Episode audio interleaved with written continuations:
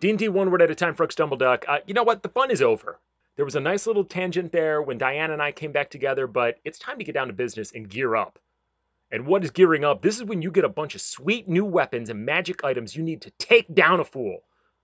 Diane and I have been hard at work ripping out copper pipes from local flop houses to make them into an array of nunchucks and pitchforks. This might sound crazy, but film history will attest to these being the most potent weapons after guns, knives, bombs, poison, and wolves, none of which we currently have access to. But we aren't worried about the outcome because I am straight up fire with a nunchuck. Only chucked my giblets three times this morning practicing. Brex isn't even going to know what hit them.